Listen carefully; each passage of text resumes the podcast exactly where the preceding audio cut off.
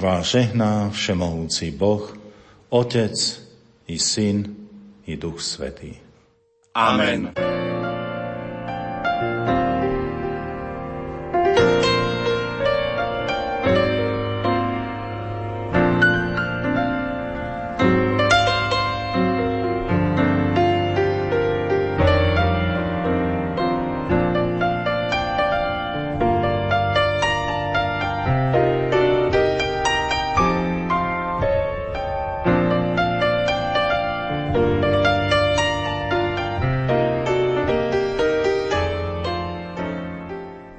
deň, vážení poslucháči.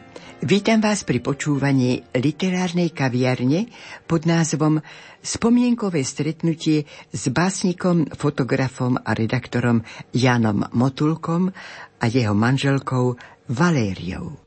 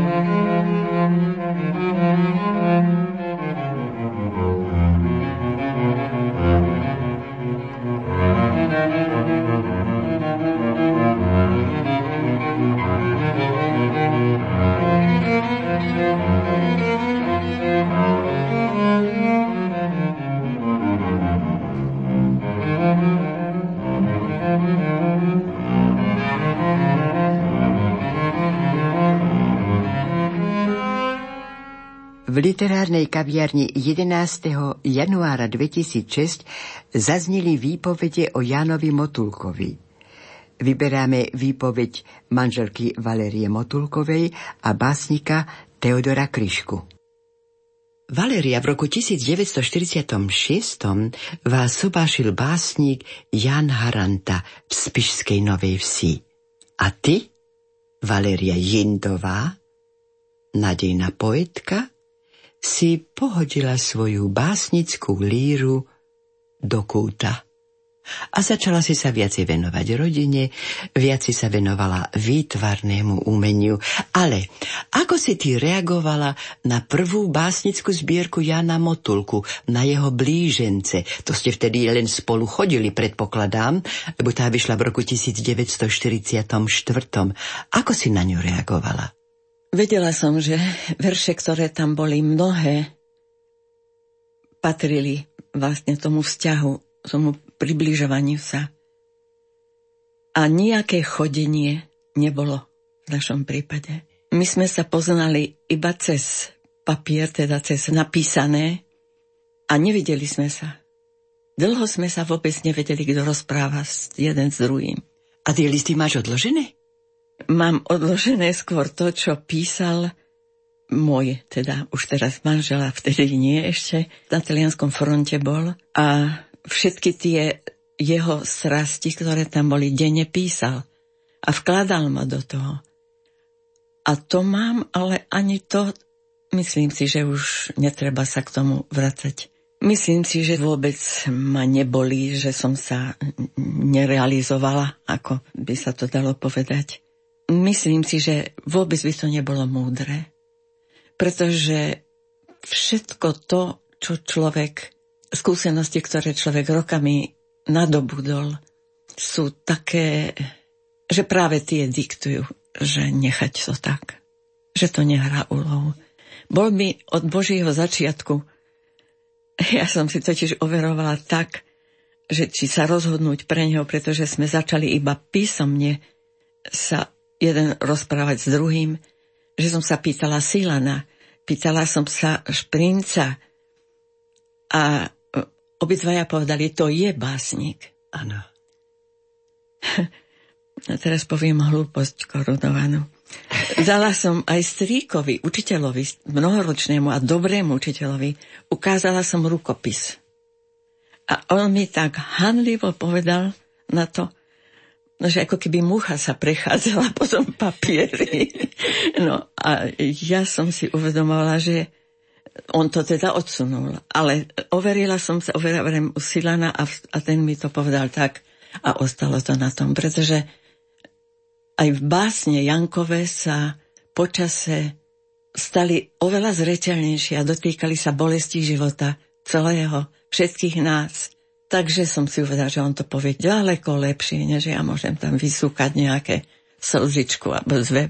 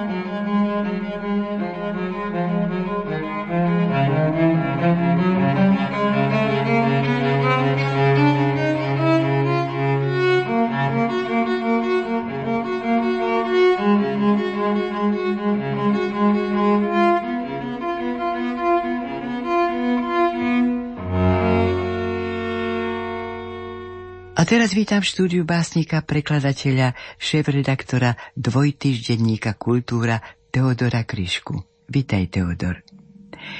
Som veľmi rada, že v 15. čísle tvojej kultúry vyšla nielen tvoja spomienka na Jána Motulku, ale i báseň venovaná Jánovi Motulkovi. Spoznali sme sa ešte v 80. rokoch, ale Intenzívnejšie sme sa stretávali v čase, keď som obnovoval pri spolku svätého Vojtecha e, mládežnický časopis Plámeň, zakázaný totalitnou mocou roku 1948, ktorého bol Jan Motulko šéf-redaktorom. Práve tam publikoval básne mnohých autorov, ktorých mená sa až neskôr stali hviezdne. Potom sme sa okrem osobných stretnutí s básnikovom byte na jednej z najkrajších a najfotogenickejších ulic Bratislavy Kapitulskej vydávali mnohé roky na recitačnej súťaži v Kátlovciach, venovanej pamiatke básnika Paľaušáka Olivu. Jan Motulko bol básnik vnútorného ticha. Nemal rád dlhé rozhovory, skôr počúval druhých a iba zavše ponúkol do rozhovoru poznámku, jeho slová však bývali presné ako šľahnutie bičom, no múdre a láskavé, aj keď niekedy nie bez irónie. Kultúru si kupoval od prvého čísla a čítaval od prvého riadka po posledný. A keď mu už ozaj ubúdalo síl, všetky ročníky, ktoré si nazhromaždil, daroval spoločnosti Ježišovej do ich seniorátu v Ivanke pri Dunaji. Aj keď rád deklaroval, že nepatrí nikam do nejakej skupiny, bol a zostáva na výsosť katolickým básnikom. Celá jeho tvorba je predchnutá láskou k Bohu a církvi, nádejou i obavami o osud tohto sveta. Varí najfundamentálnejšieho dielo je básnická skladba Čas Herodes, venovaná Andrejovi Žárnovovi, ktorou odsúdil komunistický diktát. Napísal ju na konci júla začiatkom augusta ešte roku 1948. Bola to hraničia čiara Rubikon jeho básnického svedomia, ktoré neprekročil ako jeho básnickí odchovanci z plameňa Mihálik alebo Válek. Táto skladba sa samozrejme stretla s tichým odmietaním aj po páde totality, hoci sa po dvoch samizdatoch predsa len dočkala vydania a hneď dvakrát – origináli aj v preklade do češtiny od docenta Martina Kučeru.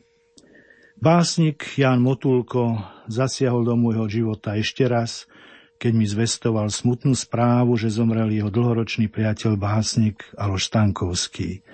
Šli sme vtedy spolu s ním a Svetloslavom Vajglom do Bielkových humeniec na záhorie odprevadiť telesné ostatky tohto jedinečného znalca literatúry, bývalého redaktora rovnako jedinečnej novej práce. A od toho dňa sa mi tento kraj Jána Holého, Andreja Žárnova a ďalších skvelých básnikov stali krajom Aloša Stankovského a prirástol mi k srdcu až tak, že sa mi stal domovom. Verím, že po monografii o živote a diele napísanej mladým literárnym vedcom Jozefom Brunclíkom sa poézia Jána Motulka dočká súborného vydania, lebo jeho dielo nie je rozsiahle. Už sme konštatovali, že básnik bol šetrný na slova a starostlivo zvažoval každú slabiku, kým ju položil na papier. No významovou nasýtenosťou myšlienkovým posolstvom a garanciou rídzeho charakteru patrí k vrcholkom slovenskej poézie. Zámerne nespomínam v tejto súvislosti slovko duchovnej, lebo vo svete Jána Motulka a jeho predchodcov i vrstovníkov či priateľov, medzi ktorých sa rád hlásim, je to synonymum poézie a krásy. Som rád, že som mohol žiť v čase veľkých ľudí, ako Pavol Strauss, Janko Silan, Karol Strmen či Jozef Tóth. Rad týchto mien by mohol pokračovať. Bola to silná generácia, zocelená vierou v Boha láskou k vlasti a ťažko skúšaná režimom nanúteným tankami.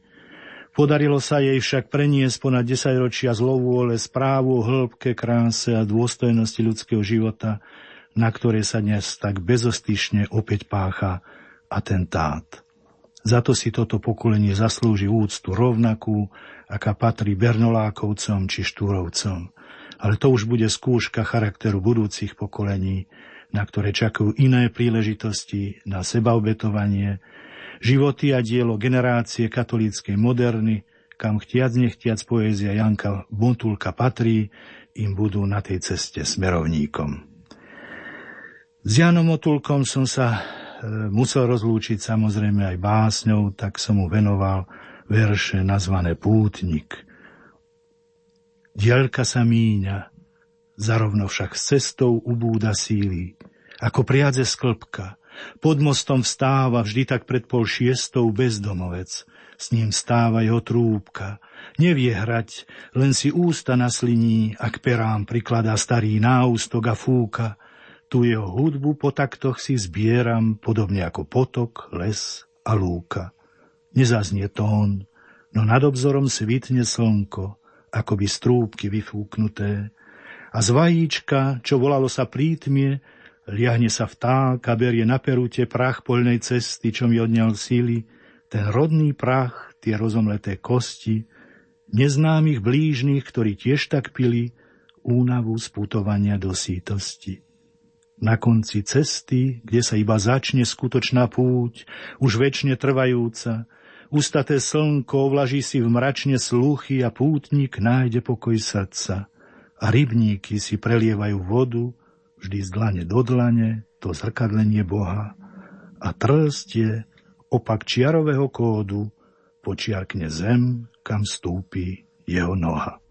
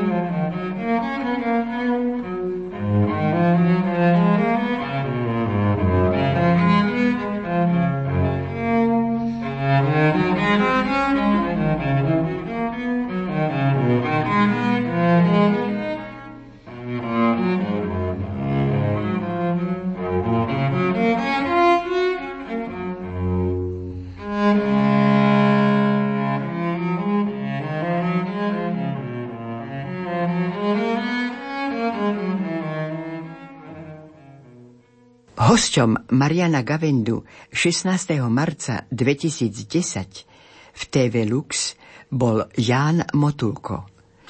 Z rozhovoru vyberáme ako vy vnímate tento prvok tej neustálej mladosti bez nejakého domýšľania si, ktorú aspoň keď som si listoval, prechádzal vaše básne, tak z nich taká tá svieža mladosť vyžaruje.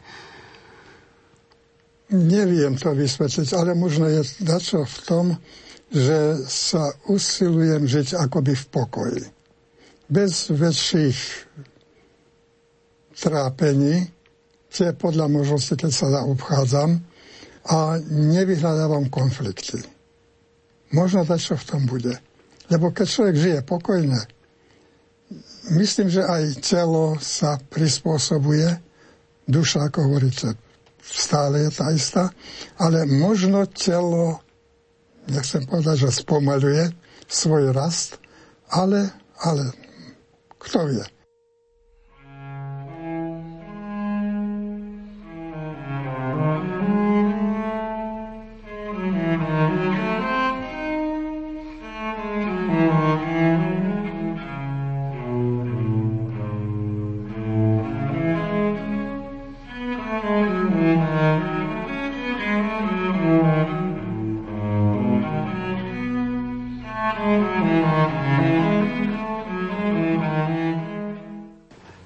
Popri, popri poézii ďalšia oblasť je to tiež umenie a zároveň aj forma, ako zachytiť to, čo bežným pohľadom človek si nevšimne je fotografia. Ja keď som otvoril tú krabicu e, z vašich fotografií z maličkej časti, až tak na mňa zavanula tá vôňa tmavej komory, tej vývojky, ustalovača toho svetla, ako sa ozaj tá fotka vynára, alebo to napätie, keď človek vyťahne stánku film nafotený, že čo tam je. Je to ozaj akoby kriesenie tej fotografie. Ako ste sa vy dostali k fotením? Možno povedať, že celkom náhodou. Dostal som cestu do Sovietskeho zväzu svojho času. To bola ako odmena, keď som sa trápil s korektúrami vydania starého zákona. Nafotografoval som si na svoj bývalý fotoaparát študentský niekoľko filmov. Vrátil som sa, dal som ich do fotografovi komunálu, vrátil sa mi celkom skazený film. Prvá vec bola, kúpil som si vývojnicu a začal som robiť sám. Dnes súčasné fotografie nemajú to šťastie a nemajú možnosti tých objavov, čo sme kedysi robili my. Do tmavej komory, vyvolávať, všetko osobne pri zväčšovaní, prípadne nadržiavať, prípadne niečo zdôrazniť. Hovorím, tá, tá, tá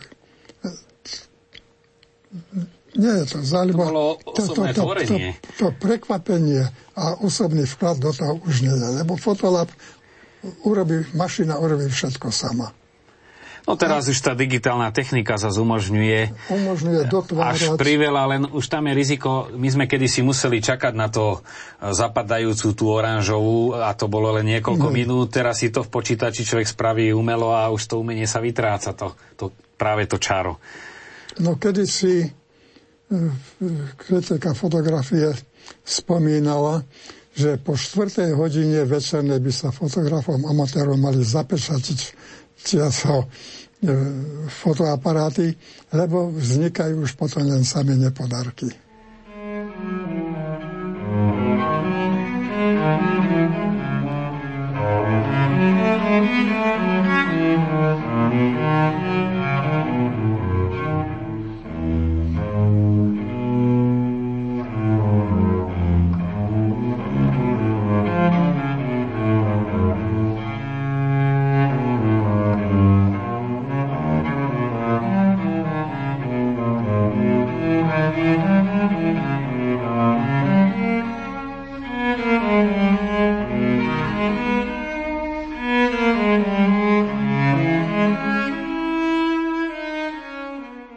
Máte aj teraz takých svojich obľúbených autorov, ku ktorým si tak rád sadnete, ako si niekto k dobrej káve sadne, ale pre dušu takú dobrú kávu pre dušu. E, kto je pre vás takým obľúbeným autorom?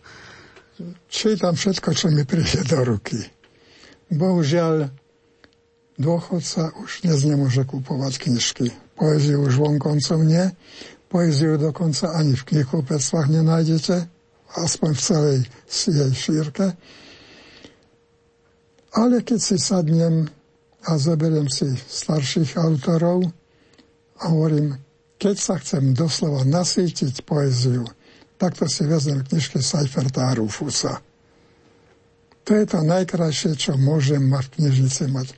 Mám ich hodne, ale ešte jedna zajímavosť pre starého človeka. Seiferta mám rád, nesmierne rád som čítal a do nekonečna čítal jeho zbierku Maminka. Ošúchanú, možno aj zamastenú, možno aj potrhanú knižku, ale komu si som ju požičal, nevrátila sa mi, to je osud knih. Mám tu maminku v jeho zobraných spisoch, ale to už nie je to. Tá knižka, ktorá mi v rukách starla, to čaro už je preč to nové, krásne v zobraných spisoch už to nie je to. Vzťah ku knižke je cez knižku, ktorá sa stále číta a stále otvára. A keby sa niekto pokúsil porovnávať vás ako básnika s Rúfusom, čo by ste mu na to povedali? To by som povedal, že viem sa zaradiť. A to znamená? Keby som chcel sa porovnávať s Rúfusom, tak to je pán básnik, ktorému možno nečiam po členky. Rufus je, Rufus je jednoducho básnik. Ja sa nepokladám ani za básnika, ani za spisovateľa. Neviem, čo je to básnik, čo je to spisovateľ, hej, lebo píše. Ale čo je to básnik, báseň, umenie a podobné veci, ja tým som rozmýšľal a neviem sa v tom vynájsť. No ja skúsim urobiť test, čo by povedali naši diváci. E, prečítam taký kratučký veršík a od koho je, nech si to v duchu povedia, lebo ja to musím potom vyzradiť. Spolu s mamou, spolu s tatom i s Ježiškom kamarátom.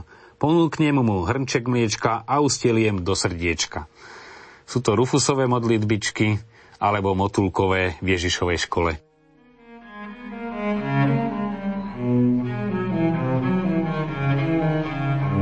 a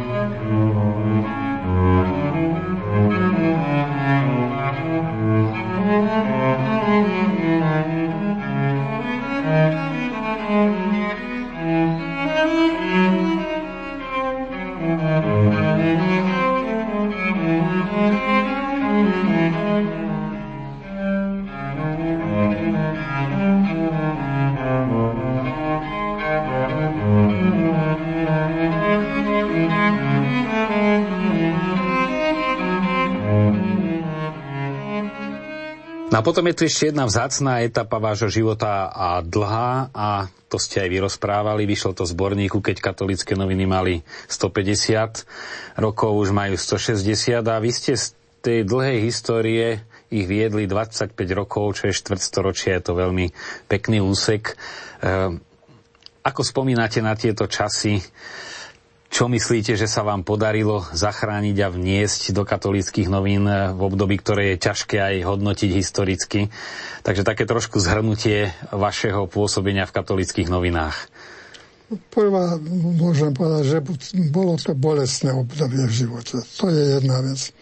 A druhá vec, že sa mi pár vecí podarilo, veci, ktoré by iní neboli dokázali.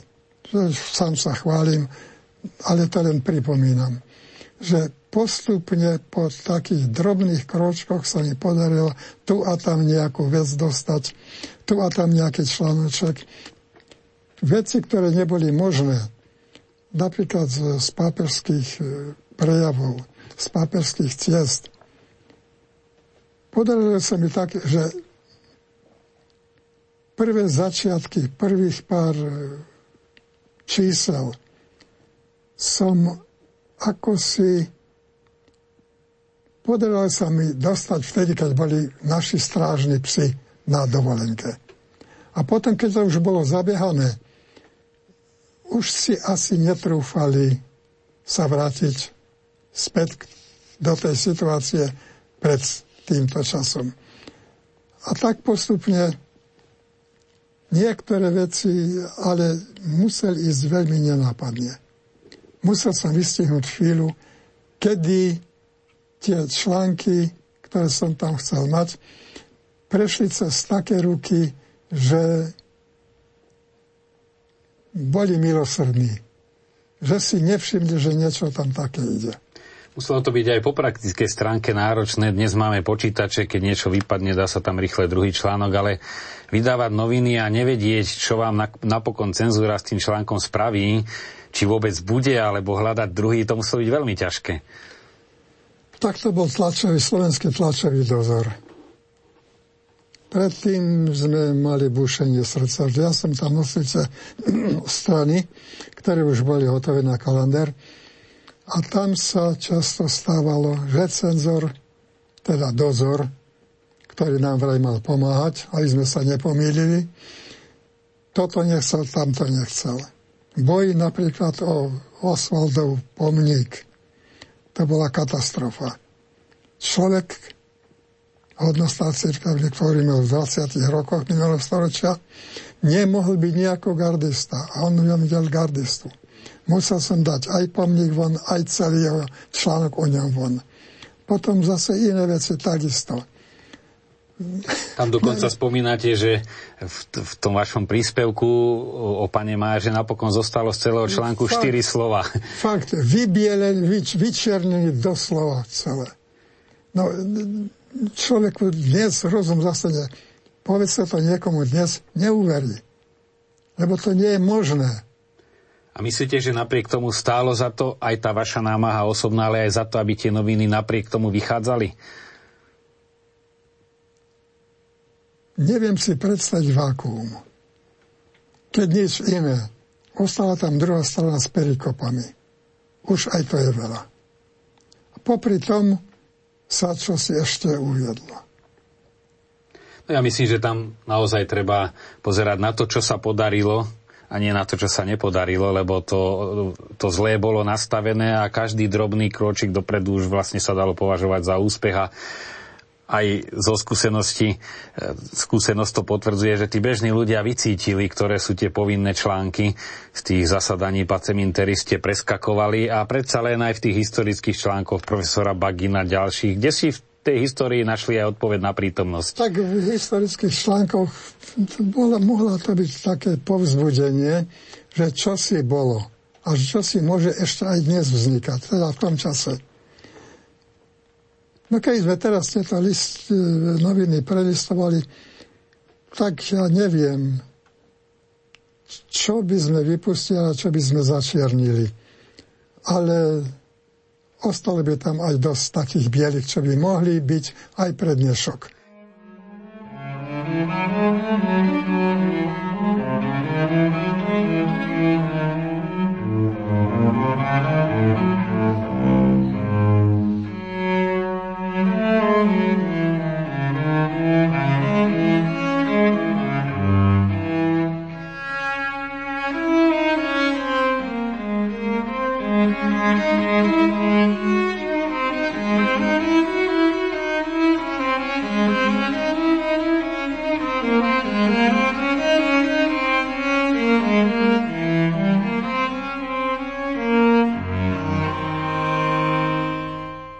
Životné posolstvo vyjadriť našim divákom, súčasníkom, možno vašim deťom a deťom vašich detí a za nimi vlastne aj ich rovesníkom?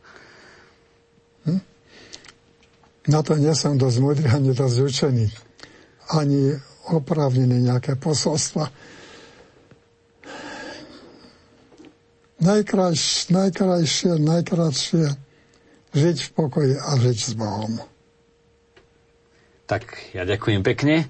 Ono naozaj je to nielen prianie, ale je to aj svedectvo. Uh, hovorí sa, že po 50 už človek zodpoveda za svoju tvár sám a naozaj ten pokoj z vás vyžaruje a som rád, že ste sa oň podelili aj s našimi divákmi medzi nebom a zemou a zas aj za nich vám prajem, aby ten Duch Svetý predsa len občas zastavil aj čo sa týka uh, poézie, ale hlavne, aby vám tý, vás tým svojim pokojom naplňala, aby ste v tomto spojení ešte s nami prežívali ďalšie roky. Ďakujem veľmi pekne. Ďakujeme vám.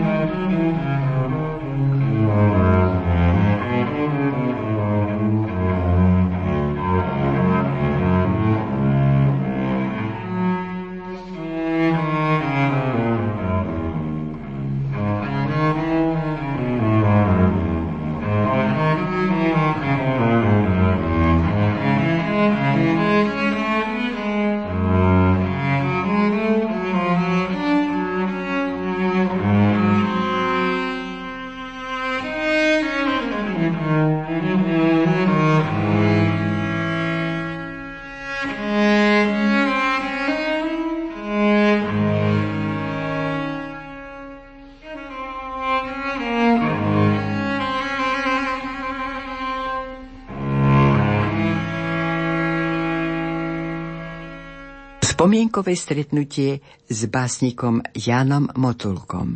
Hudba Diana Rauchová, zvukový majster Matúš Brila a lúči sa s vami Hilda Michalíková.